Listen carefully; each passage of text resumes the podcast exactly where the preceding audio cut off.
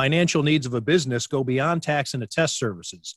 That's why CTBK goes beyond accounting services and offers outsourced solutions through their affiliation with CFO Solutions Plus. These additional services allow clients to focus on their operational and long term strategic goals.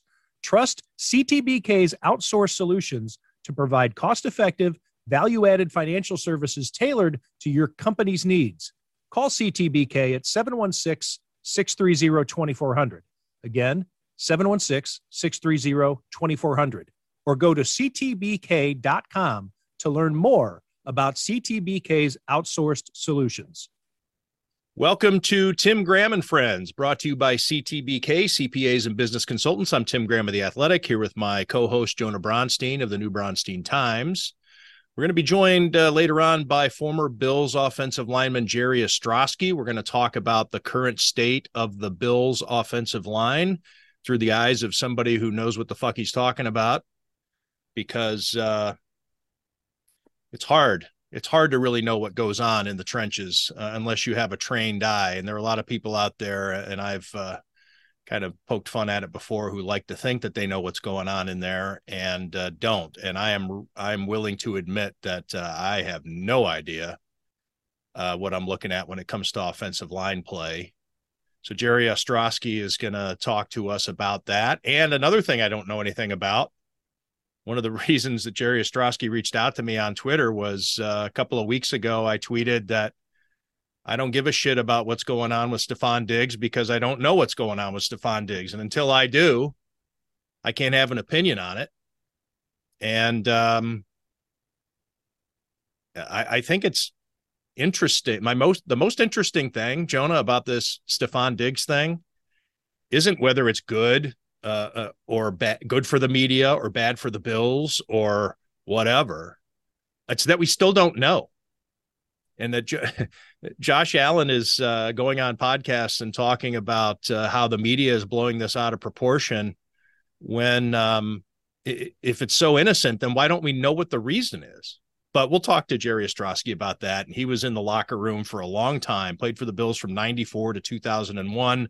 Uh, he'll get his uh, we'll get his take on uh, the media and uh, his experience with it now that he's on the other side as an observer who who talks about the Bills on a podcast. Uh, anyways, um, before we get to uh, Jerry Ostroski, though, Joan, I want to talk uh, about the Sabres mostly.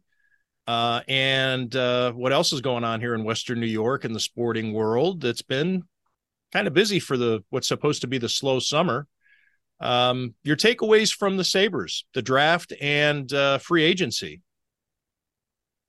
Yeah, it was an eventful 10 days or so since the last time we spoke here between the draft. Free agency comes up right after the draft, and then development camp opens almost immediately after that first day of free agency. And the Sabres have made not a lot of moves, uh, some fringe moves, but did pretty well, I think, in the draft. At least they seem to be happy with their haul, especially with the first round pick, Zach Benson, and him falling maybe a couple spots.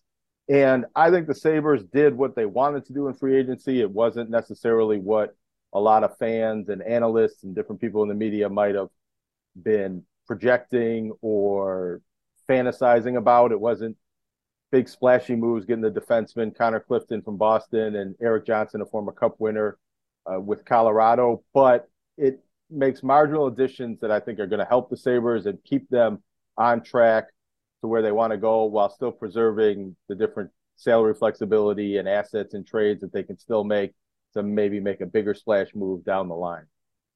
All right. What about the goaltending part of it, though? That seems to be uh, the biggest uh, mystery still.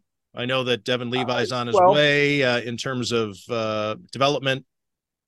And but what, what did we learn, I guess, about what the Sabres think of Devon Levi? over the last 10 days?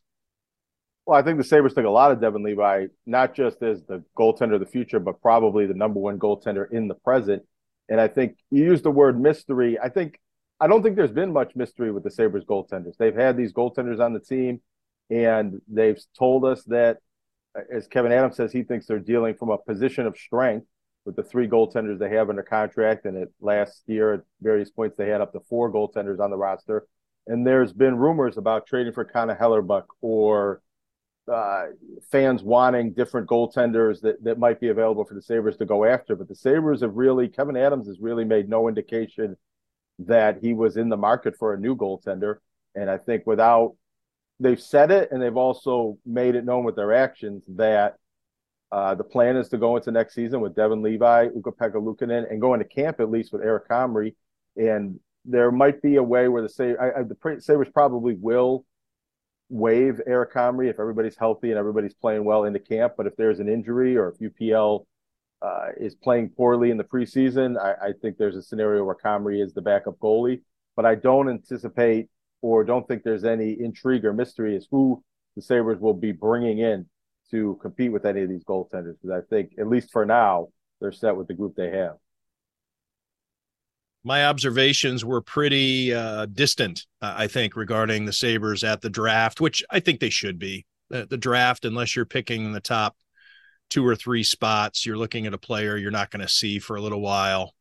Um, there was a picture uh, yesterday uh, from Niagara Falls in which all the draft picks were were posing there at uh, at the falls and you can just see it. And you saw it too as they come to stage and put on their jerseys. Uh, these are children. Uh, and it's one of the big uh, bugaboos of the nhl draft especially in a market like buffalo where you are so enthused about the nfl draft and then you switch a couple of months later and talk about the nhl draft. I think there's a, a um, let me let me put it this way. When i say a market like buffalo where they put so much into the energy that is the energy of the fans into the draft most markets i don't think give a shit about the draft. You're talking about the canadian markets buffalo other markets they just have so much else going on. It's baseball season so they don't really care as much in boston about the draft or new york. Rangers fans aren't as into it as sabres fans. Well, I, I, got just to interject real quick, yeah. I got one of those press release emails, and you take those with a grain of salt sometimes, but they're interesting. And it said Buffalo was the number one market for internet searches of the NHL draft. So at least in terms of the U.S. markets, it's bigger in Buffalo than anywhere else. Yeah. Okay. Well, that yeah, that's a great piece of anecdotal information. Or maybe it's more than anecdotal. Maybe that's actual data about uh, what the Buffalo market thinks uh, about uh, about these kids coming in. But I think that when I when I was juxtaposing the Bills and the Sabres, you get um, a quicker payoff. You know more about the the football players as they're coming out of college. There's video on these guys. The NFL media complex, uh, the industrial complex that is uh, the NFL draft, uh, pushing so much information on you about these draft picks, mock drafts, uh, there's such a long run up to it. Whereas in the NHL, you're just coming off of the Stanley Cup run. And if you're a hockey fan, that you have that to whet your appetite. Whereas football fans are so hungry and they dive in and there's so much more readily available to them that when you come around to the NHL draft, you you have those NFL muscles in play for a lot of fans who are really into it and you try to apply the same energy and meaning that you had in the NFL draft to your NHL draft picks. And it is such, and I know that I use this phrase a lot on the podcast wasted energy. And it's one of those things that I have a hard time. I think the NFL draft, all the, all the, um, lead up to that is wasted energy. So the NHL aspect of it, multiply it by a hundred uh, because you take a look at the stats of guys who are drafted uh, in the first round uh, from five, seven years ago, and you take a look and see how many of them have still to date only played 10 NHL games or 20, or they made they made it for a cup of coffee here, or they're playing and they're on a fourth line, or they're on the you know the second defensive pair on a below average team. Um, so uh, it, it is it's it's difficult sometimes to really invest. And you're talking to a guy who covered it for seven years and I covered a lot of draft picks where I was feverishly writing about these guys um, for uh, the time of the draft and then the rookie camp and their first training camp. And, and then you never hear from them again. Uh, literally, like they don't even make it. And these are first round picks. um, they stay in their homeland, whether it be Russia or Finland, or they go back to their college team, and the Sabres don't even sign them. You know, a Barrett Heisten, for instance, uh, comes to mind, and the Sabres don't even get the guy under contract.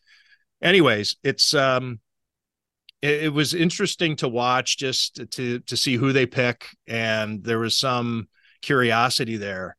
Um, the real rubber hitting the road is with the trades for me at the draft and the sabres were not active there people were hoping that Kevyn Adams might be just for the sake of uh, interest because it's it makes makes the draft that much more interesting and nobody uh, was then, there were no no trades on the first night of the draft in the first yeah draft. it was wild um th- yeah it, may, it might that might be the most interesting thing of the first round of the nhl draft this year uh, and then um, with the free agency thing is that's when it really uh, was when I started paying attention, and I thought the Sabres made some smart moves. I don't the prudent, uh, nothing crazy. Uh, they didn't get over their skis. Um, what I'd like for them to have done more from a sense of making a little more colorful and putting a little more meat on the podcast bone, uh, some some guys to talk about or think about, maybe. Uh, but it seems as though Kevyn Adams is not getting out of his comfort zone or uh, deviating from his master plan uh, because of how the how the Sabres appear to be on the cusp. They're they're he's sticking to his plan. Yeah, I think that's from a macro zoom out perspective, the biggest thing that's been happening with the Sabres going back a year and a half, even maybe two full seasons now, in that even though they're in the longest playout drought in NHL history, and it's not quite like the Bills drought, but it does seem to be this cloud that's been hanging over the Buffalo hockey market and franchise for so many years. You would think there would be more urgency and more people on the hot seat and more desperation to make this team playoff caliber right away and maximize the future trading prospects or future first round picks or turning young players into more veteran help and filling immediate needs. And there really hasn't been none of that. And, you know, a couple years ago, you could have said, well, the Sabres are years away.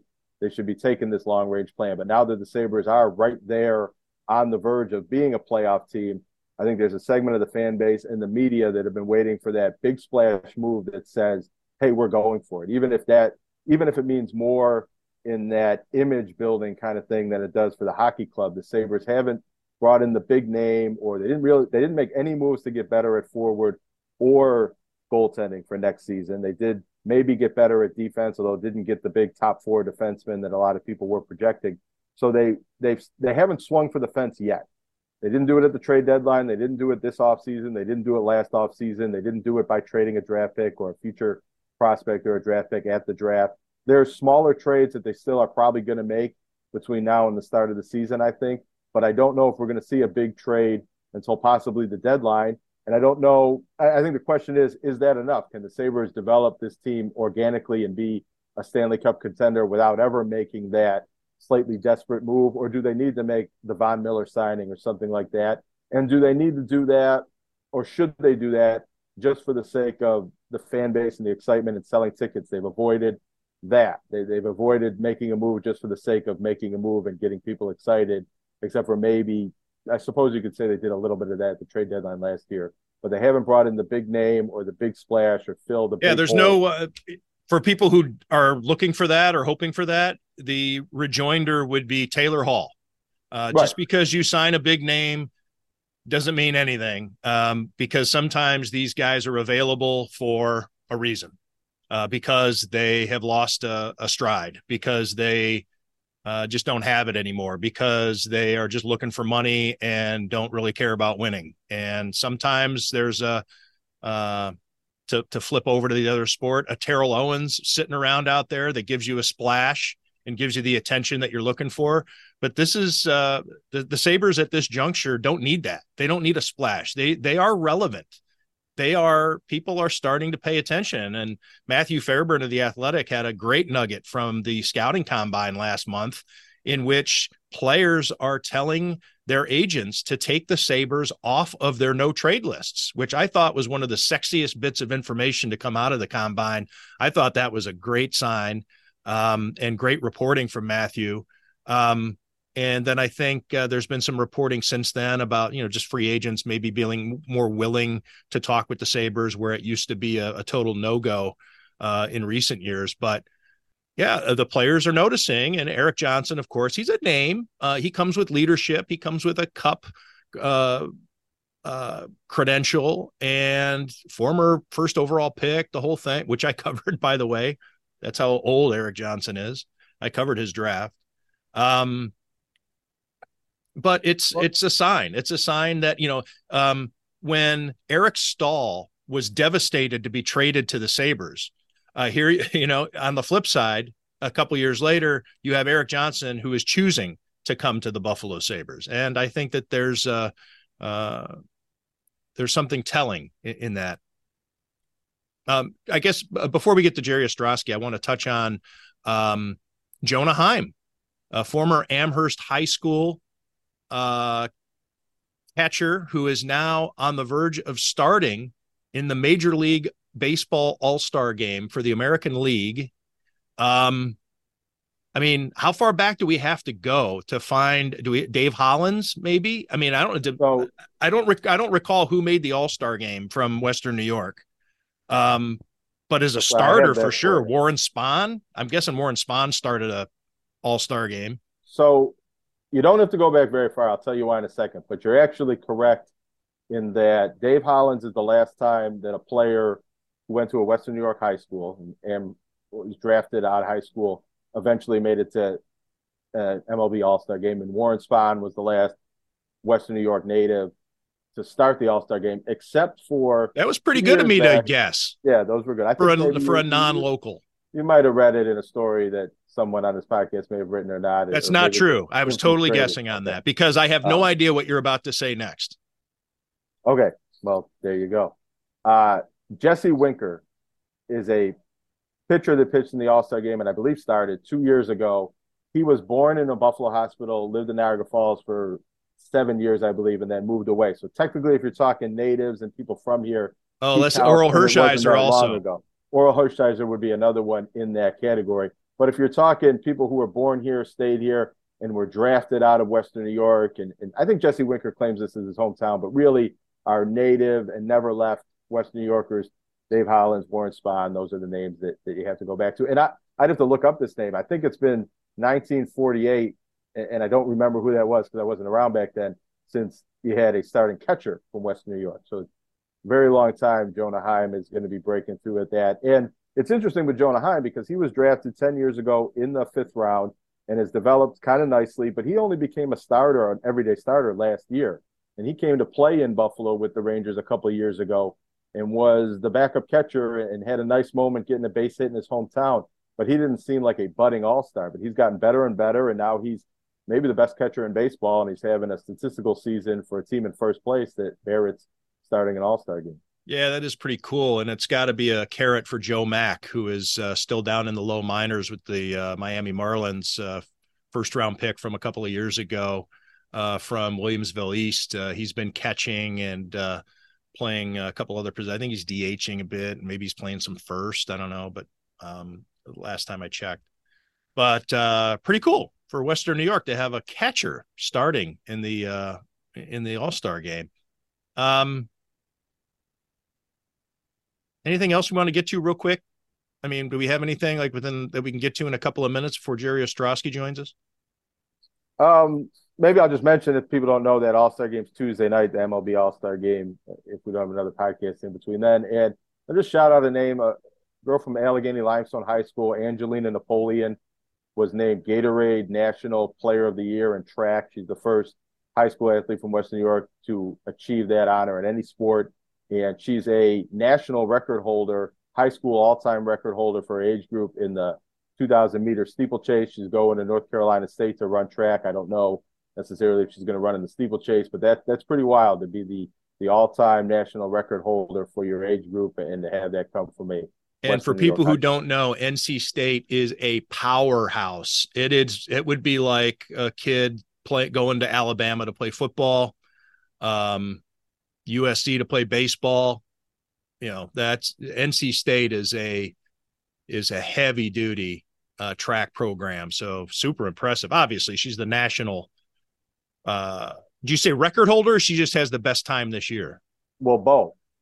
Oh well, of course. I mean, the, the record's going to be the best time, but she's she set the record back at the sectional meet. I think she has the three fastest times, and it's some kind of crazy stat. She's the only woman ever to break six two in the steeplechase, and a certain other time I'd have to look it up in the eight hundred. Some of that is because at the college level, it's just the two thousand meter steeplechase, and they don't run that distance. But um, you know, no, nobody has ever done what she's done as a high school athlete. She's the first to ever do what she did in the 2000 steeplechase. I did want to. I know we got to go real quick, but what do you? What can you tell us about the steeplechase? I know you were a, a track athlete growing up. I never tried it. Um, it really, to me, was a pain in the ass because uh, when I did run track at Baldwin Wallace, we did have steeplechase. Now, my high school, we didn't have we didn't have it. I mean, you need certain accommodations to be able to run the steeplechase uh, at the high school level, and not every track can do it because of you need the little pit for the water hazard. I don't even know what it's called. The the the jump the one jump where you have water. Um, and you need special hurdles and all that other stuff. So we didn't have it. So I was introduced to it when I went to Baldwin Wallace and ran track. And you're always when you do your warm-up laps, there'd always be some jerk off who wanted to try to push you into the into the water. So um, and it was generally not clean. Uh, it would be whatever had accumulated from the rain. Uh, you know, so it was just not great. That was that's the only that's the only memories I I have of the steeplechase. I, I do watch it. Uh, so there are uh, long distance races. I, I are painful to me. I can't watch a long distance race on television. I love to watch track and field on TV. Um, the long distance races, I find something else to watch for a while. But the steeplechase, I will watch the long distance steeplechase because there is a fatigue factor in it that adds drama because of those hurdles. They get nasty. Um, it is almost it, it is a grueling, grueling race as opposed to just circling the track. Uh, what seems to be uh, 50 times. Uh, this adds an element of, all right, this guy's running out of gas. Is he gonna? What's gonna happen when he hits this water hazard?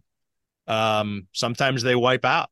Sometimes they uh, and that or they lose their spot. You know, the guy's been leading for you know three laps and now all of a sudden he stumbles in there and uh, he's in sixth all of a sudden so anyways thanks for asking thanks for asking so i can i can let you know that uh that that would that's like me as the auto racing fan because he's watching the crashes. That's why i watch the steeplechase uh as as uh, the track aficionado that i am. Um okay we're going to take a break and we're going to come back and we're going to have former Bills offensive lineman Jerry Ostroski to talk about uh, his thoughts on the Bills and uh, what's going on. Uh, with the offensive line on Tim Graham and Friends, brought to you by CTBK, CPAs and business consultants. CTBK is more than just a full service accounting firm. They are one team with an innovative approach that takes on each new challenge with collaborative problem solving skills to provide creative solutions for their clients. Based right here in Western New York, CTBK is a champion for your business in our community. Additionally, CTBK goes beyond tax and attest services by offering a wide array of consulting and outsourced solutions tailored to meet the unique needs of your business, allowing you to focus on your operational and long term strategic goals. Whether you're a large corporation, a small business, or somewhere in between, the team at CTBK is determined to help you succeed. Visit ctbk.com or call 716 630 2400. 716 630 2400 to learn how CTBK's one team approach can work for you. Welcome back to Tim Graham and Friends, brought to you by CTBK, CPAs and Business Consultants. We are joined now by former Buffalo Bills offensive lineman Jerry Ostroski. What's going on, fellas? Thanks for joining us. Hey man, this is awesome. I I uh any any chance I have to reconnect with with guys from the past and um and Tim obviously we kind of we overlapped a little bit before I uh before I retired, but uh it's always awesome, Jonah. Good to meet you and um happy to be on. Well, you lead right into uh, the first question here uh, that I have for you. Uh, you played from 94 to 2001. So you did miss the Super Bowl era, but you also missed the drought uh, right. whatever that sweet spot is, if there is a sweet spot in it. Well, for those who didn't get to the playoffs for 17 years or however many years it was, uh, that that is a sweet spot. That those right. were the those were golden era com- by comparison. Um, I started my career in Buffalo in 2000, and I was like the third guy on the beat. Uh, right. Did very little. I was not memorable at all. I didn't do anything of any great significance. But we did overlap a little bit. And I remember I interviewed you once and I didn't really think much of it. It was a group setting. But then I was told afterwards, um, you may not want to waste your time with Jerry uh, because he doesn't like us that much. and there might be a better way to spend your time in the locker room. Um, so tell me if I'm wrong, but back then you were known as having a quite a bit of contempt for the media and who we were and what our role was. Uh, what uh, what do you recall of that? Actually, you know, and I and I was at the last Super Bowl. That was my first practice squad year, and then of course the last uh, season that we went to the playoffs with uh, with the Tennessee game. But I, I don't know. I think a big part of it was, and I had always been very, very, I guess you'd say friendly with the media. I had no problems with the media. I actually enjoyed speaking to you guys. I think the last couple years, it just had taken its toll with the whole Flutie Johnson thing. And just the fact that, you know, we talked about it, we're going to get into it a little bit later with the Diggs Allen thing. I, it, it was kind of one of those deals where you combine it with maybe getting on towards the end of your career and knowing you're not going to be playing that much longer. Plus, you've got this thing over the, you know, that hangs over the locker room like a shroud every day. You had to deal with this whole, you know, Flutie Johnson thing. And it just became, I don't know, I get irritable a little bit. Uh, I get cranky. And I guess I was probably a little bit cranky at that time. Um, you know, there was some things going on as far as, uh, I think people kind of saw how the Bills were kind of progressing. We, um, you know, everybody said that last team that went to Tennessee that played, whoever won that game was going to go to the Super Bowl. Obviously, they were correct. Tennessee goes and loses by a foot, right? Um, but it was just kind of one of those deals. I think it all came together. But no, I mean, I had a lot of very good relationships. I felt with with the media while I was in Buffalo. Uh, Mark Gaughan was great. Vic Carucci was great. Vic was a guy that I had on my show uh, when I was hosting uh, sports radio shows here in Tulsa. I had him on quite a bit when he had uh, kind of left the the Buffalo beat and kind of went to work for, I believe, NFL uh, dot com. So no, I mean, I think a little bit of it was just we were all sick and tired of hearing about the Flutie Johnson deal, and just we're, we're done with it. Well, we'll put a pin in that uh, because we will circle around uh, back on that. But, no, I, I, I got to ask one quick follow up. I mean, what was what did you think about Flutie Johnson? What was your answer when you did get asked that question? if you're not sick of answering it 25 years later. Somebody asked me the other day, and they were like, they, and I actually had this question. I think it's not the other day; it was a couple months ago. We were talking about it, and you know, say what you will, both quarterbacks had had their pluses, they had their minuses um, as far as players and what they did on the field. But all I know is this, and you know the the big drama of the Tennessee playoff game and Ralph uh, forcing, uh, supposedly forcing Wade Phillips to play Rob over Doug. What I do know is this: when we left the field, we were winning that football game. So say what you want about the situation. When we walked off the field as an offensive group, Steve Christie kicks the field goal, we're winning that football game before obviously the uh, kick return happens. So, you know, you can look at it however way you want, but uh, both quarterbacks were very capable, and both quarterbacks won quite a few games in the league. All right, well then let's stay on it. Uh, I was going to put a pin in it, but let's stay on. We got some momentum. uh, let me also though set up as I talk about uh, Jerry Ostroski maybe being burned out by the media and then circling back uh, a resurgent Jerry Ostroski when it comes to the media. You can uh, catch him, and let me make sure that I get these right because underscores always throw me off. Right. Uh, you can follow Jerry on Twitter at Ostroski underscore Big O. And then you can listen to his podcast, Line to Gain, with Sarah Larson uh, at Buffalo Rumblings. And the uh, Twitter account for that podcast is line underscore two underscore gain the Line to Gain podcast. Um, so and I mentioned it uh, earlier in the podcast before you came on, Jerry, I, how we reconnected. Uh, you retweeted me, um, however long ago it was. It seems like months ago, but uh, because this uh, ordeal, uh, people won't stop talking about it. Um, but it was probably just two weeks ago. Uh, in essence, I said, I don't give a shit about Stefon Diggs until right. I know what there is to give a shit about. Right. Uh, and a lot of people were saying, thank you for saying this. Look, I'm not ignoring it. I'm trying to find out what it is because I'm curious and it's my job to be curious. Um, I have access to the people who know. They're not telling me.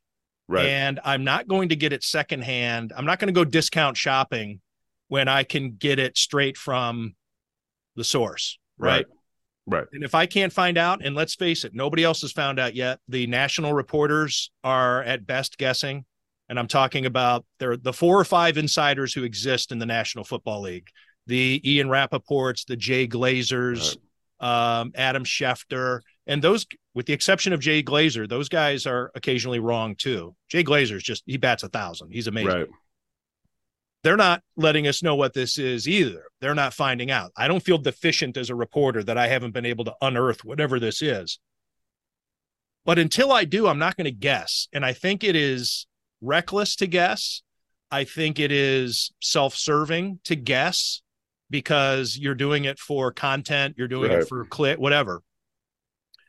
But in light of, I guess, from a communications standpoint, from the team, from the coaching staff, from the players. You were in a situation where it was purposely hidden, the reasoning behind it. And you even used the word supposedly Ralph Wilson right. forced it. We still don't really know. We don't there are know. people who claim to there are people who are 100% sure it was this and people right. who are 100% sure it was that and both of them would know. Right. So here we are in a similar situation where the team has made it clear that they are not going to tell us what this is. Is that good for 2023 or bad for 2023? I think it's fine because obviously, and you you talked about it earlier about not not caring about it. I mean, really, it's nobody's business. Um, you know what's going on in that locker room. You can speculate. I have my own theories, but what's going on is is that's what makes the locker room so special. I mean, it's supposed to be a, a place that's sacred. It's supposed to be a brotherhood. It's supposed to be a, a room where things are safe. And obviously nowadays with massive forms of of of media as far as electronic media and things getting out almost instantaneously, to me it's kind of wild and refreshing that it hasn't gotten out, you know, because uh, most other stuff gets out, you know, within the minute. So um, no, I don't think it's anybody's business. Obviously, they have things going on. Um, they seem to be worked out. I don't think it would have gotten very much more than the uh, when we had the slip from from Sean McDermott when he came out and said, "I was very very concerned he wasn't here." Then the next day he comes in and says, "Hey, I told him to go home." Well, what is it? Are you concerned he's not here? Or did you tell him to go home? Which, if you did, then you would feel, you know, you wouldn't be concerned because you knew what was behind it. So, obviously, I think that fueled it to where they had it just about squashed, but then that whole thing happens and then it starts rolling downhill once again. But but no, I agree with you. I think it's reckless to to go out there and say this is exactly what it is when really nobody knows except those guys that are in that room. We had a period of three different stories in three different days, whether it yes. was last week or the week before again, I'm, I'm a little fuzzy. I, I threw my back out last week and I'm having a colonoscopy done in a couple of days. I'm in a little bit of a medical. Join the club. Yeah. I, I don't, i have lost in the 4th of July and I thought it was right. Sunday for about three days in a row. So, but anyways, there was that period of three days and uh, three stories in three days. So a guy right. from the Boston, Ben, Ben, I don't want to say a guy, the Ben Volin from the Boston Globe says it's, uh, he wants uh, Dorsey gone, which is one of the only or whatever it was which is one right. of the only things i have been able to get out of one of the sources who would know they tell me that it has nothing to do with dorsey now you could i don't maybe they're lying to me but all i can do is is tell you what i've been told so right. that's the only but that's the only thing i've been told so you have that it's Dorsey. And then the next day it was because they didn't sign uh, DeAndre Hopkins with the the money that they restructured. And then on day three of that, uh, it was um, RG three uh, during an interview saying it was Josh Allen. Right. So I mean, come. I mean, these are all people who purportedly are supposed to know. Um, right. How how do you think the Bills should handle this? Should they just let it wither? Do they need to right. address it in training camp? Well, I think that they're they're just going to handle it internally like they've been doing and let it wither. The problem is is the guy that's running routes going to allow that to happen. And when I say that, this is going to die down until we get to the next game where maybe the passing game isn't quite doing what, you know, Stefon feels it needs to be doing and he has another um I don't want to say blow up, but he gets very animated on the sidelines, especially towards the quarterback. If this happens again, it's going to come back up. So it'll die out as long as the players that are involved allow it to die out.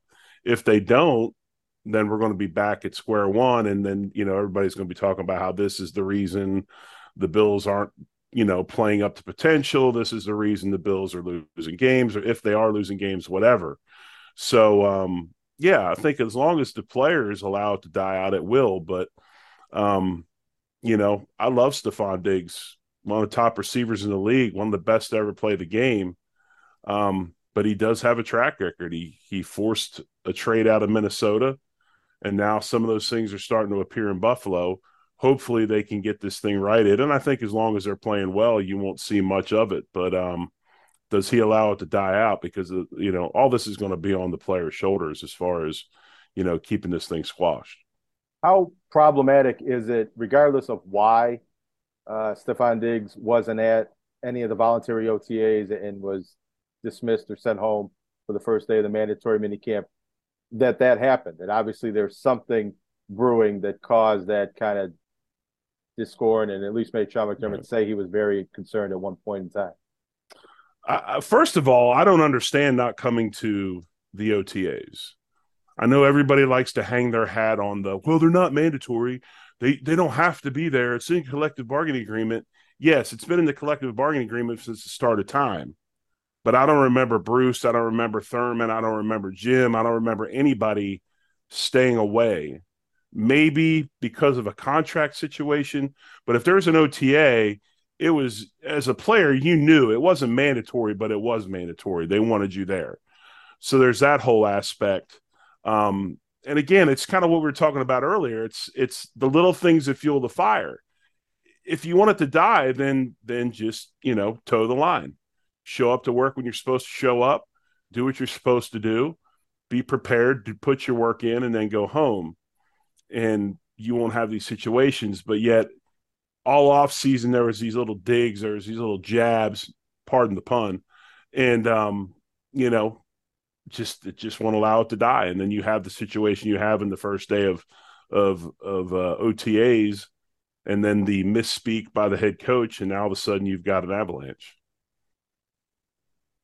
what do you recall of any a difficult moment that might have been similar? Uh, obviously, we're talking about a Super Bowl contender. You were right. on a team that had Super Bowl aspirations because it had gone to four straight. That was the right. bar you had to hit throughout your time in Buffalo. Um, have you been through anything similar? And, and I, I, mean, you mentioned the yeah. Flutie Johnson thing, which right. is, but is, uh, I guess, all right. I, that's a bad question to ask. And let me ask this Flutie was known as a guy who did a lot of stuff behind the scenes. When you have a teammate who is doing things like that, what's what's that do to the dynamic of that brotherhood in the locker room? You at, at what point do you have uh do you run the risk of people choosing sides? You do, and and that's what happened. You had people choose sides. Um obviously that was a you know you talk about being in a situation like this in the past. Yeah i mean that was that the the Flutie Johnson thing was 50 times worse than this whole Stefon Diggs Josh Allen deal. Um it just it couldn't be squashed. It had a mind of its own. But obviously yeah i mean it causes it, it causes problems. I mean when people when guys know that there's things um that are maybe happening behind the scenes that that you're not a part of or they don't know about it, yeah, it becomes an issue. And um, you know, Doug was that way. Rob was not that way. Rob was a show up and, and go to work guy. Rob Rob was not a guy that was going to campaign. He wasn't going to be a guy that politicianed for for his job. He was going to work and you know, he expected to be rewarded accordingly. So, you know, do with it what you will. I think the biggest thing in that whole rivalry was what it, what it came down to was who was more effective on the field and who won more games. I mean, the NFL still, at the end of the day, in the middle of all these situations, it's about wins and losses, and you got to win football games. In your experience, Jerry, um, who, what makes a bad teammate behind the scenes? Who, what makes a bad teammate behind the scenes? That's um, that's a whole nother podcast in itself. Um, there's a lot of things that that make it. I'll put it to you this way: Do you guys remember when Bill Parcells uh, was inducted into the Hall of Fame? Do you remember his speech at all? I do. Yeah, I okay. was actually at. I was there, and I yeah. One of the greatest speeches I've ever heard by a football guy in in in you know ever in my life, and I'll be 53 in a couple weeks. And Bill talked about the locker room and he talked about how the locker room was a place that was sacred. He talked about the locker room has all kinds of people, all different races, socioeconomic backgrounds, all kinds of people. It's a melting pot of of of men from across the country that come together in this room to play a game. And he said there's only one thing that matters to be able to join that locker room and it's simple and really it comes down to two things it's one are you willing to help for the common good? Are you willing to come in and do what it takes to help this football team win? And are you a good person? That's it. It's really not that complicated. And I think he summed it up so well. And I still go back to this day because sometimes I'll use that in some, if I'm talking to a group of young kids or speeches or whatever, I'll use it and I go back and I listen to it. And are you here for the common good? If you're here to help, come on in. If you're not, get out. It's that simple. And I think the biggest thing with the NFL, and it's why guys like Chip Kelly could not win in the NFL and they couldn't do it in the NFL, is because they try to take men. He tried to take a group of men, guys that are as, you know, in their 20s, 30s, and force them, like, okay, you're going to go home and you're going to sleep 10 hours tonight. Well, what I've been doing for the last so many years works pretty well. I play pretty good. Um, I might go to, you know, I've been to some Pro Bowls or whatever. Um, why do I have to change what I'm doing? And they get these guys get hung up in all these extracurriculars when really the greatest thing is are you willing to help for the common good? Are you a good person and willing to help? If you're helping us win, come on in. If you're not, get out. And it's really that simple. I recall when Doug Whaley was asked, uh, I, I think it was similar something along the lines of what what makes for a bad team or what takes a guy off your board or what's it right. he said if you steal from a teammate mm-hmm. uh, it wasn't uh, domestic right. violence or drug addiction or just being an a-hole it was uh, but, a lot of people it took a lot of people by surprise that that was his answer right but think about this guys and i, I talk about this a lot as well it's kind of that love and like thing okay love and like are two totally opposite things you can like stuff but like it goes away. If you love something, no matter what happens, you might not like, you know, if you're if you, if you love the game and you love your teammate, you might not like what he does, or you might not even like that person. Which we'll go back to the whole Diggs and Allen thing in a minute. You might not like them, but you will do what you have to do to be successful and help that person be successful because you love him and you love the team that you're on. If you if you run if you live day to day by like you have no substance. And you know love builds trust you know it builds it, it, builds all those things. And and that's the type of stuff that helps you win. And that that goes back to what i've said about this whole josh and diggs thing. I'll be honest with you. You said you don't you said earlier you didn't give a shit what it was about. I don't give a shit if they like each other or not. I don't really care to be honest with you, all I care about is when it's the game is played on Saturday or or, or Sunday, Sunday night, Monday night, Thursday night, whenever it is, or they flex it to Saturday, that they love each other and they love the team, that when they go on the field, they're going to do what they need to do to win. I could care less if they leave and they go to Ilio DiPaolo's or they go to, uh, you know, the Bar-Bill. I, you know, people think sometimes that NFL football is like high school or like college that everybody hangs out. It's a job, man. You know, you got kid. You know, Mitch Morse said it best the other day. I got shit to do. I can't be worried about this, and, that, and that's how it is. It's you know, when you're in meetings and practice and lifting weights and all that, it's one thing, or you're playing games, it's one thing. But outside of it, people got lives. So honestly, I could care less if they like one another. all I care about is if is that they love each other, they love the team enough, they love the franchise. They're going to do what they need to do. But do you think it, look at it? Do you think it matters at all in the sense, you know, Josh Allen and Stefon Diggs were on the cover of Sports Illustrated for Kids with right. kind of a best friend type. I think that yep. was the headline, something like that. People right. in Buffalo, I don't know if you've ever seen this, have Allen Diggs political signs on their. I saw them. Yeah, I saw some T-shirts. They've been, and when things were going better in previous years, they would say things in press conferences about how much they loved each other, how Stefon Diggs came to Buffalo specifically because he wanted to play with Josh Allen, things like that if that relationship was a certain way and it's been strained, I mean, does that matter? Should should Bills fans be distressed at all if possibly a thing the dynamic is different than it used to be? I don't know. I, that leads me back to 83 plus 12 equals six. I don't know how you know. I don't know what their relationship was like. I don't know if they they ate dinner together as a family every Thursday night. You know, uh, talking about Andre Reed and Jim Kelly. Yeah. Um, this I think some of this stuff was spawned from the fact that they had 17 years of drought in the playoffs, and they were they had no solid quarterback to hang their hat on. Uh, they had they had had these these for lack of better terms superhero type players for years that they went to four Super Bowls, and these guys are all in the Hall of Fame now, not even counting Marv and Ralph and Bill Polian. And then they go on this 17 year drought, and they were they were yearning. The Bills Mafia was wanting something so badly that this happens. And of course, it took a, a mind of its own. And then you got the Allen Diggs and, and all those things. But I don't know. I mean, you see those things in a lot of places.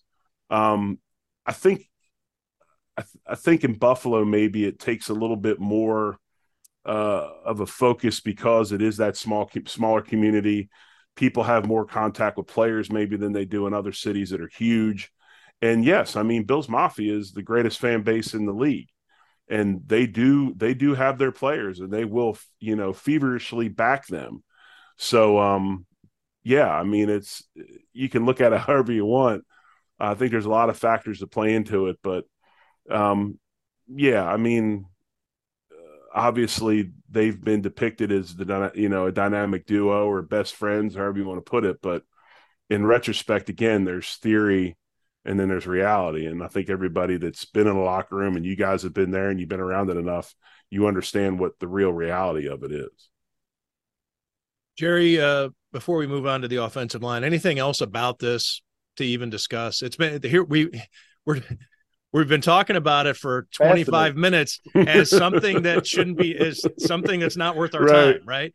So we are looking at yeah. it from a little bit of a different angle than you know we're not we're not throwing shit against the wall here. Right. Uh, we're talking about how it works. Um but anyway anything more to even say about about this? I, I, without getting way into it looking from the outside in i think this is you know this is one of these things would you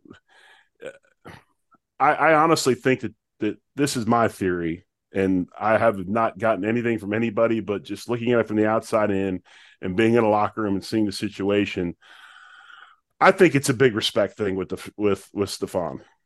I think it's a huge respect thing. I think he has a chip on his shoulder and feels that he's been disrespected quite a bit in the fact that you've paid me like the top receiver in the league, yet you kind of quietly usher my wide receivers coach out the door and then never even consult me about his replacement. You didn't do that with Josh. Um, you know, there's there's all these different things that kind of come into it. And I think he's looking at it as a fact of if I'm supposed to be 1B, if Josh is 1A and I'm 1B, well, I would demand a little bit of respect like like that number one spot. So I look at it as a respect thing with him. I think he's putting everybody in check, saying, understand this. Yes, he is the quarterback. He is the guy of the future. We hope he plays 14 more years. But without Stefon Diggs, who, by the way, is on the cusp of Hall of Fame numbers, what what is he what is that guy going to do? So that's the way I look at it. I look at it as a huge respect thing with him and and maybe feeling slighted that he hasn't had a say like Josh has. That's that's my theory. That's a, it's a smart take from a that's guy who's theory. played the game a little bit. Yeah, so that that's kind of how I look at it. It's like the old, uh it's like uh you ever see the movie Bronx Tale with uh yes. with Chazz Palminteri and and CS and would you rather be loved or feared? I'd rather be feared it's the same thing. Would you rather be loved? It's just about respect, and um, I just that's that's what I think it is, and you know, because it's definitely not about money. I mean, he's the top three paid guy in the league. Um, you know, targets. I don't know.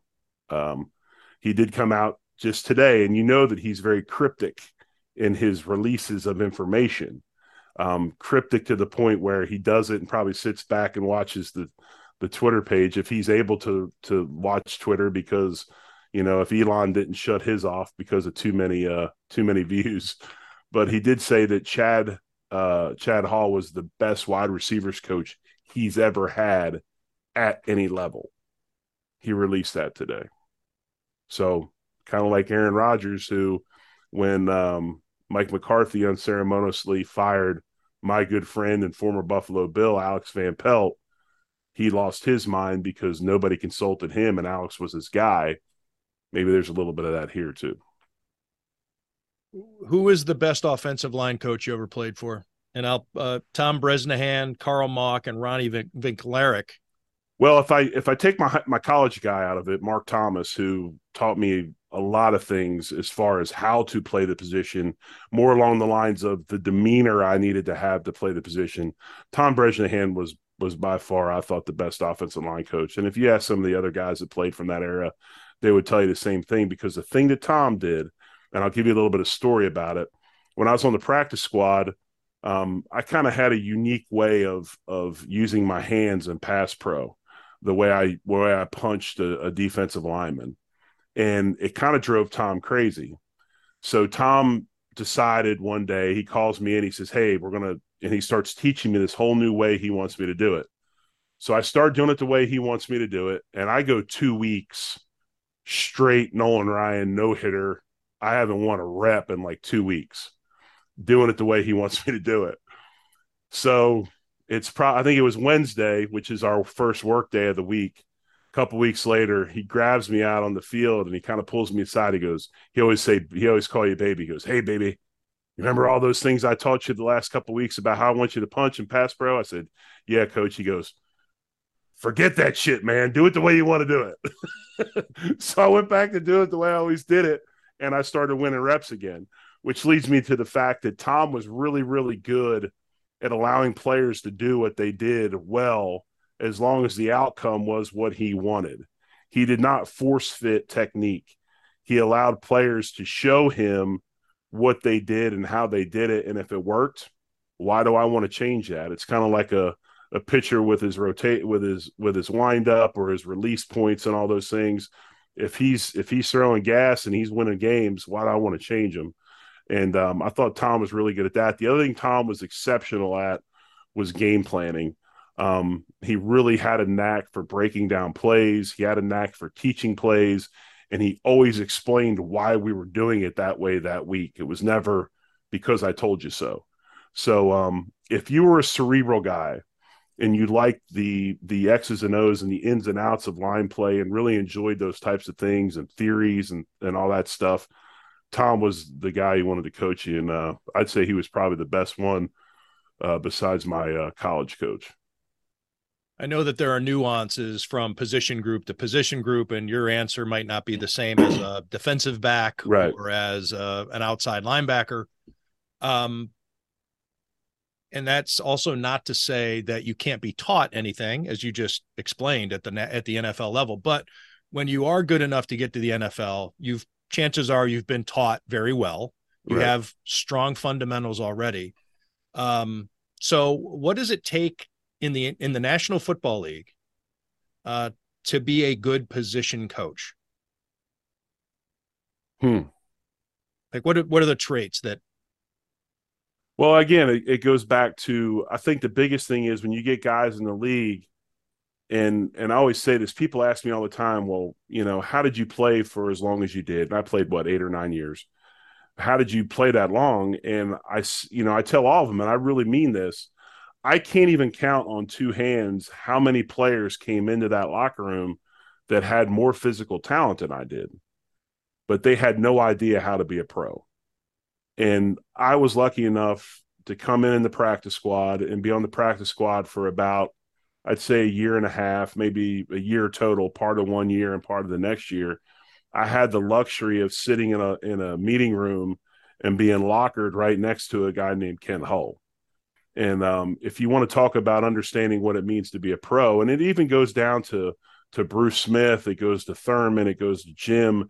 Those guys weren't the they weren't a Hall of Fame players be, just by luck. And you had a you had an opportunity to learn and and watch these guys be just consummate professionals, and you got to learn that. Um, I think it goes, you know, same thing with these with with a position coach. He understands these guys are good that come into the room. How does he get these guys to understand what it's like to be a you know a 16 game now 17 game schedule player? How do they realize that they need to take care of their bodies differently than they've ever taken care of them? How does he get these players that are brought to him by these scouts and, and by the draft to understand what it means to be a pro and to be able to go on the field and, and be reliable, be durable, and, and you know, and put in put in good time. So that's a big thing is getting those guys. And then the other thing is is seeing that talent because everybody has talent and figuring out how to mold it within the pro game because you know you get in the league and you're going to get chewed on some but by that point in time most of us are our own worst critics. Um, we understand when we mess up. We understand what the deal is. So how do i get this guy to play with the confidence that i want him to play with to understand the talent he has to be that pro and get on the field. So that's a big deal. And then the other thing is obviously is is technique. I think a lot of it is technique because there's so much raw physical ability. Are you a technician? Are you able to get these guys to step correctly head placement hand placement you know and do the things? Because obviously if you come in and you're struggling and and this is this is um you know this is the what you're going to have to do with this kid from Florida this year that the Bills picked in the second round obviously a massive man uh, tremendous athletic ability he will need to learn some things technique wise to be a good pro does that does does uh, Kugler have that ability to teach that to him? And I believe he does. So that that's the biggest thing. I mean, you don't have to reinvent football with guys coming into that, that room, but you got to be able to tweak them and get them where you want them in, in a certain way so that they can they can play well and be be solid pros. What's the difference between fundamentals and technique? Uh, same thing. Okay. Same thing. I didn't Yeah, know if funda- maybe there was a nuanced aspect no, of technique. No, it's fundamentals and, and technique are the same thing. So when I talk about technique, you can say fundamentals. So when I say fundamentals, you know, your stance. You when when the play is called, okay, I line up, I look at the defensive lineman's alignment, and I know before the ball snapped how I'm supposed to step, where my hat's supposed to go, where my help is coming from. All of those things are already so it's it's a pre-snap read, and it's probably the biggest thing that a young offensive lineman struggles with is understanding that 50% of the of the play is won before the ball's even snapped. That's why we had guys like John Fina and Glenn Parker that played long, long careers, were were great players, but they were so cerebral and they were so they were so able to figure things out before they even happened. Um, you know, Kent was that way. Uh, you know, it takes a lot of time to learn that stuff. And that goes into another thing, you know, what you answered asked earlier about being a good position coach. Um, so yes, those fundamentals, hands, head, and feet are the three. You'll hear an offensive line coach say those things a million times. He'll say hat placement, hand placement, fit, your your steps, hat, hands, and feet. Those are the three things fundamentally you got to have right or you're going to have a tough time uh, winning some blocks. All right, Jerry. Uh, I guess we'll wrap it up with this. Uh, your thoughts on the offensive line as it's composed? Um, Whew. and Um, you know, I, I, I, some, you know, we're before this draft, and I don't know how you guys felt. Uh, I don't know what you felt as far as you know, Jonah, your analysis of this football team, Tim, your analysis football team. Everybody talked about we need a number two receiver. We need all these things. I felt our biggest weakness was up the middle on both sides of the ball. I felt our we were we were weak up the middle, minus Mitch Morse, who I think is a good player, although he's starting to have the injury bug. I thought we were weak up the middle on both sides. When I said, I mean our defensive tackles, our nose guards, our guards, and and, and all of that. And we had to get stronger up the middle, including middle linebacker. And obviously, the Bills felt the same way because um, if you really look at it, and you look at what Ed Oliver got on his contract redo, um, money really wasn't the issue of keeping keeping uh, uh, um, Edmunds around. Uh, if they wanted him, they probably would have found a way to keep him. I think they wanted to move on because they felt the same thing. And I think Um, it's because they had so much invested Right. already in Matt Milano. Um, you know, there obviously there's yeah, it's a it's a Rubik's cube, and Right, yeah, they could have they weren't out of money, but you're right. right. You're- I, I just think that, especially with McDermott taking this defense over, which is another story in itself, um, I just think they wanted to go a different route there. So I was happy to see, you know, they make the pick of the of uh, of Torrence in the second round. I like him a lot. I mean, the fact that he fell in their lap at two, to me, was crazy. I think he has the opportunity to be a Pro Bowl type player. Um, you know, started in Louisiana, went down to Florida, proved himself in the SEC, blocked a bunch of well, I say blocked a bunch of dudes and went to Philly, blocked the entire Georgia defense that's now in Philadelphia because I think they drafted everybody. But um, I like that. I'm lukewarm on McGovern. I don't know what to expect out of him. Um, I don't think he's a guy that's going to take somebody and move somebody from point A to point B. I think he's much more of a run and screen or run and shield guy than he is actually a physical mauler.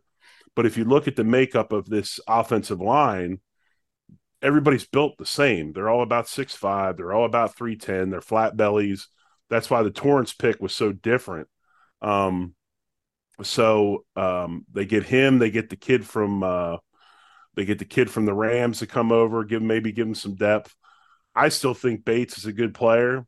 I don't think McGovern starting at left guard is is a uh, is is set in stone. And if he is, I could see Bates, you know, fighting and, and clawing and winning that spot over at, uh, you know, maybe somewhere else. So we'll see how that goes. But the thing that I'm most concerned about about our offensive line is our tackles. And when I say this, obviously, I'm giving Spencer Brown a pass last year, and this is why. Coming off the back surgery and the and the surgery that he had, he was nowhere near where he would normally be at the start of last season because his surgeries and his injuries prevented him from training the way he needed to train. I mean, it was quite obvious he was not where he needed to be. He gutted it out last year, fought his ass off because he's obviously that type of guy. But we know he can play better. So hopefully, and I expect to see him play better this season. Dawkins, on the other hand, I think Dawkins gained a little bit of weight. I think Dawkins got a little complacent. And because of that, his play slipped a little bit, I thought last season. He's a tremendous player. He's a Pro Bowl guy. But I think he needs to get himself back where he was a few years ago. And what what causes them to do that? Well, I think there's a little bit of complacency. Obviously, they needed a talent infusion in that position to push some people. I still don't know if the tackles are going to be pushed very much. You got Quessenberry backing up. Uh, inside, obviously, there's going to be a ton of competition. McGovern, the guy from the Rams, you know, they draft uh, Torrence, Mitch, who's Mitch's backup, probably Bates. Bates is your swing man. Um, so you have that, and there's going to be a ton of competition inside. I worry about the lack of competition outside. Hopefully, Dawkins comes back in tip top shape. Hopefully, Brown has an off season this year like he didn't have last year. And now all of a sudden, that's a little bit of a different group. But still, even with that, I don't think if you're looking for a group that's going to be like Erik Williams, Nate Newton, Stepnoski, you know, that they're going to go, go, you know, Gogan and Tuinei, that they're going to just grab people, choke them out, and move them on their on their own. Um, that's not this group. They're much more of an outside zone, outside stretch team, create space with movement, and let the backs pick and uh, choose where they want to go. And um, so I think you know, just looking at the body types and everything, that's their theory. That's how they play. But I do expect them to be better because I think there's some things that have been, you know, that'll be different this year as opposed to last year. You think? What do you think about the running game overall, with some of the same running backs but a different right. mix, and then the changes they made with the offensive line? Well, I say this: um, everybody that cries the Blues and says we have no running game, uh, to have a running game, you have to to sell out to the running game. You have to be able to give it to your tailback 25, 30, 35 times a game, like we did with Thurman. Um, do you want to take the ball out of Josh Allen's hands 30 times a game? I don't I, I don't necessarily want to. Um, and I think because of that, I think the Bills feel the same way. And I think you're going to see the running game continually be a complementary piece to the uh, to the offensive scheme. I don't think you're ever going to go in there and they're never going to give the ball to uh, to anybody, you know, 25, 30 times a game. You know, obviously they made some some uh, some moves this offseason. They let Singletary go, but they bring in guys that are just like Singletary. Um, it's still going to be a running back by committee. Um, I will say this: I think the um, the one that's obviously people talked about the uh, the Hines pickup from from the Colts last year, the trade to get him in there. Um, I think it's becoming more and more evident he wasn't brought in to be a tailback; he was brought in to be a kick returner, um, and he's a good one at that. So you're going to see a lot of the same thing in the backfield, John. I think you're going to see a ton of, of by committee, and you're going to see the Bills use it as a complementary piece, but you're never going to see them sell out to it. Gary, thank you for doing this. Um, anything else you want to talk about the Bills before we let you go? Is there anything ha- hanging around out there? Uh, no, I don't. Not not the, it's the not slow I, season. We're supposed to not right. have anything to talk about. Right, right. Not the slow season. Obviously, all that you know. The reason July in football is bad is because it's the month that the coaches all go on vacation. So even college football, if you go to any beach in Florida, it will be covered with football coaches, college and professional coaches, because they all get the same weeks off it's like the first three or four weeks of July before they have to come back and prep up and, and ramp up for training camp. So um, no, it's dead. Obviously, I'm really excited to see what Kincaid does. Um, I had to laugh everybody that was saying that we finally can can run 12 personnel because we we drafted Kincaid. I'm like, you're not going to run 12 personnel still. It's going to be 11 and a half because you still don't have a full another full tight end to play the other spot. Um, but I'm looking forward to seeing what he does as far as playing in the slot, stretching uh, stretching the defense and getting some mismatches. You know, obviously the Diggs Allen thing, we'll see how that goes. But um, you know, I think the Bills, I think the Bills, I think Beane's done an amazing job. He's gotten more with less. It's almost like the old Bill Belichick way of doing things. We're going to hang out, be patient. Then I'm going to go pluck veterans like Poona Ford. That Poona Ford signing was huge. We're going to plunk veterans for less money, but bring them in because they want to be a part of this culture that we built.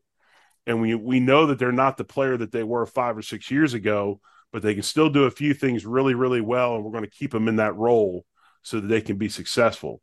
Um, I think he's done a tremendous job this offseason with that and some of the signings that he's had. And um, I'm looking forward to it. I'm I'm glad they've gotten a little bit better because the rest of the division has gotten better too. And I think the AFC East is the best division in football this season. I just thought of another question, Jerry, because this is supposed to be the slow season. Right. Um, top three teammates you worried about in between breaking minicamp and returning to training camp a month later? That's uh, probably myself so I didn't go to like to the the, the, pizza the pizza and wing place and eat myself into oblivion because I was always one that had to be on the scale every week.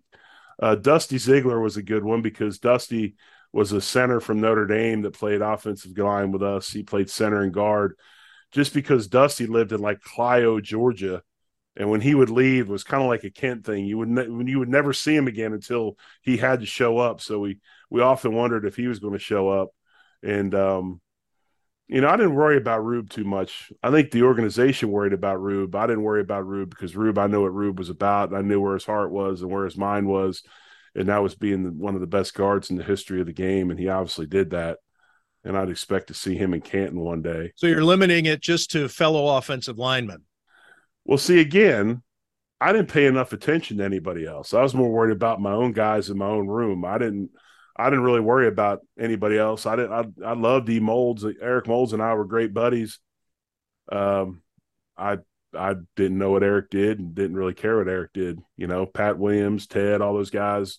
We were friends, but it's not like a you know you were friends there, but you left, and I didn't have enough time. You don't have enough time in the day to be friends with everybody or do stuff with everybody. I think I think the one guy I did the most stuff with was uh, Alex Van Pelt because we both loved to hunt and fish, so we did a bunch of that together uh, while I was up there in Western New York. But but no, I, I keep it to my guys in my room. That's where I'm I'm well versed and well educated. Yeah, somebody was going to maybe buy a, a, barrel full of grenades for the Fourth of July, or you know, try yeah, to and, try and, to take yeah. a, a, a poached uh, Bengal tiger through airport security, or nothing like that. It wasn't. I it wasn't that crazy. It really wasn't. Uh, I don't think. I mean, obviously, there's stories throughout the Super Bowl years and stuff, and you always have stories, but it never got that wild. I really, it. Uh, I say that. Well, maybe there was one time, but no, it never. It never got that wild. We weren't stealing tigers or bears or anything like that. And nobody was tweeting. Boom. and there nobody, weren't cell. Yeah, nobody had cell phones, uh, cameras. Right. Right. It's like uh, I don't know if you remember. Uh, uh, he was gone by the time you got there. There was an offensive guard named Corbin Lacina, and he used to always say, "What what you don't know, you can't repeat." And uh, yeah, without cell phones and, and Twitter and everything saying. else, if you don't if you don't know it, you can't repeat it.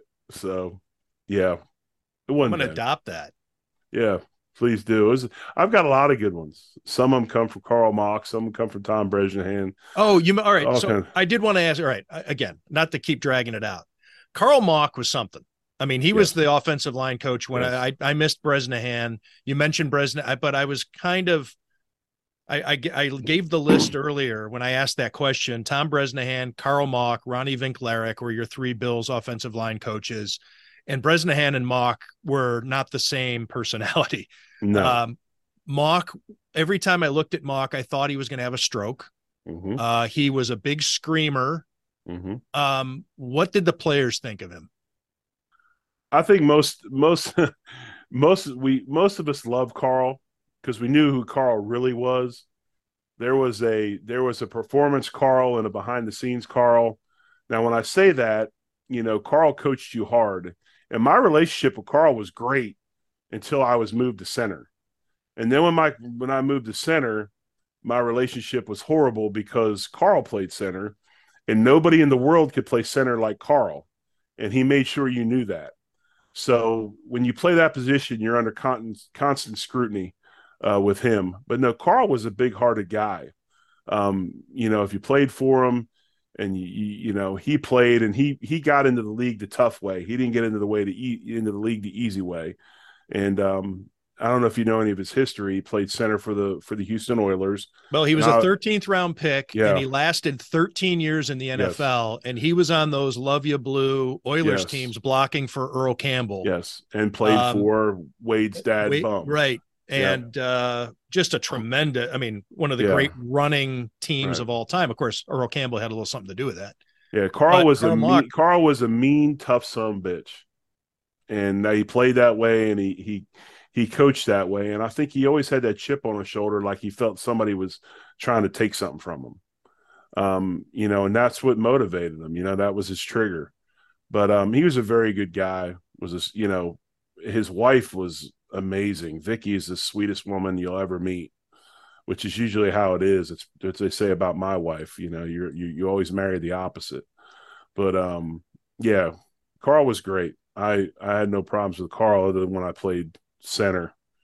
It was never good enough. Yeah, I wouldn't based on what I saw of him on the sidelines, I wouldn't want Carl Mauck raising children. So it's I would hope that the, the well he has like he the law of selection would be like yeah. the science who you know God, Yeah, he- you know, Yeah, he has and wired brains to make too. sure.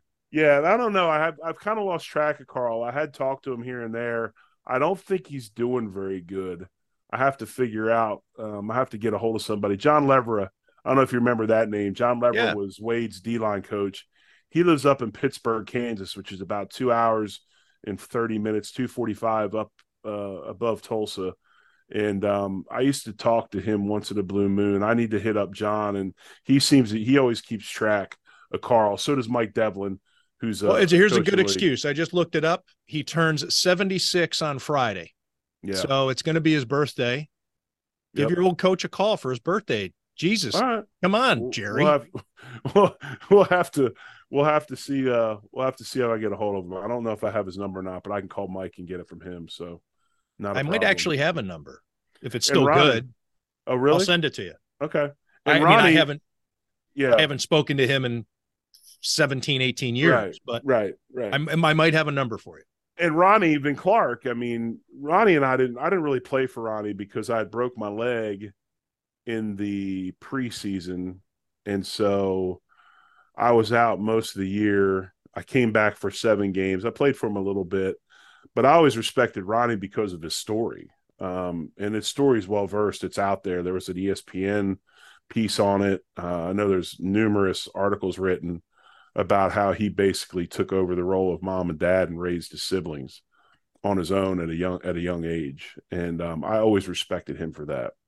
Um, anybody, you know, we talked about it earlier about just you know, are you are you here for the to, you know for the common good and to help, and are you a good person? Um, I think he kind of epitomized that whole thing. So always respected him. I actually talked to him a little bit over the years because he coached at SMU for a while with Phil Bennett, and uh, he recruited and offered one of my offensive linemen uh, back when I was coaching in high school here uh, so many years ago. Uh, offered one of my players to go down to SMU. So, um, but yeah, I just I don't have the extensive time with Ronnie that I did with with Tom and Carl. Jerry, thanks for talking with us about your time with the Bills, what you think about these current Bills, uh, finding a way to talk for a half hour about something that I Right. insist isn't worth talking about. that's Uh, how it goes. I mean, that's why it's good. That's why when you come in when you come in unprepared, it's always good. And and if you guys are ever willing, um, we always are looking for guests for our podcast. We'll have you guys on.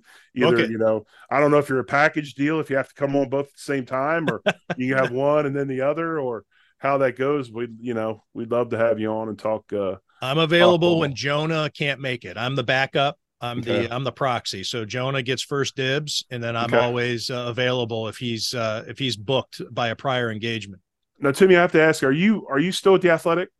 Yes, Okay, good. I thought we do, so. We do need to double check these days. Yes, I, I thought so, and I kind of felt bad asking. I read the Athletic all the time, but I was like, I, I don't think I saw, I didn't see something from you recently or something. I was no, like, I haven't written in a little while. I took some time off. Um, this and, whole E uh, ESPN thing's got me shook, man. I got to ask. and Jonah always likes to make fun of the fact that I don't write a lot, anyways. Uh, so sometimes it's hard to tell if I've been laid off. So Uh, how'd you no, guys I'm still drawing a check. How'd you guys get hooked up? Just friends through through the business, met each other through the Drinking business? buddies. Yeah, it's the way to do it. It's the way to do it. Perfect. It's an about- excuse to get together and gab and make a couple bucks. Now, do you go on the road, or you just you guys are always at home? Well, I I'm, don't really travel. You do. I travel with the Bills, and I will be a lot more this year because uh, Joe Buscaglia, who covers uh, the Bills for the Athletic, is uh, his wife is due, Okay. and I, I it's September, so uh, he's Okay. got to be. He can't. He can't make the trips. So um, Well, I'll hit you up. Um, I'll Yeah. be in Kansas City. Obviously, it's three and a half hours away. I went last year. Feel like we go there every year. Uh, I might go to Miami because a kid that I kind of helped that was an offensive lineman at the University of Tulsa is up for a, a job down there in the front office. So if he gets that, then I I told him I can wear neutral colors if he gives me free tickets. Um, so maybe I'll go down that game. Then I try to get back to a game in Buffalo. I did last year. I was at that that Saturday night Miami game, which was was a lot of fun. I took my boys back with me, and it was a blast. Well, thanks again for this, Jerry. And to everyone out there listening, make sure that you Uh, follow Jerry at Ostroski underscore Big O. Listen to his Line to Gain podcast with Sarah Larson at Buffalo Rumblings. And uh, if you could, for both of us, give our podcast a like, rate us, give it the thumbs up, give it however many stars you think it deserves, subscribe, do all that good stuff uh, because uh, it helps us uh, keep bringing these uh, podcasts to you. And uh, Jerry, whenever you want me on, let me know. I owe you, Yep. and uh, I'm grateful for your time. All right, you guys know I'm in, And guys, I appreciate it. Timmy, Jonah, thank you so much. Let's do it again sometime. And thanks Thank to you. everybody out there for listening to Tim Graham and Friends, brought to you by CTBK, CPAs and Business Consultants.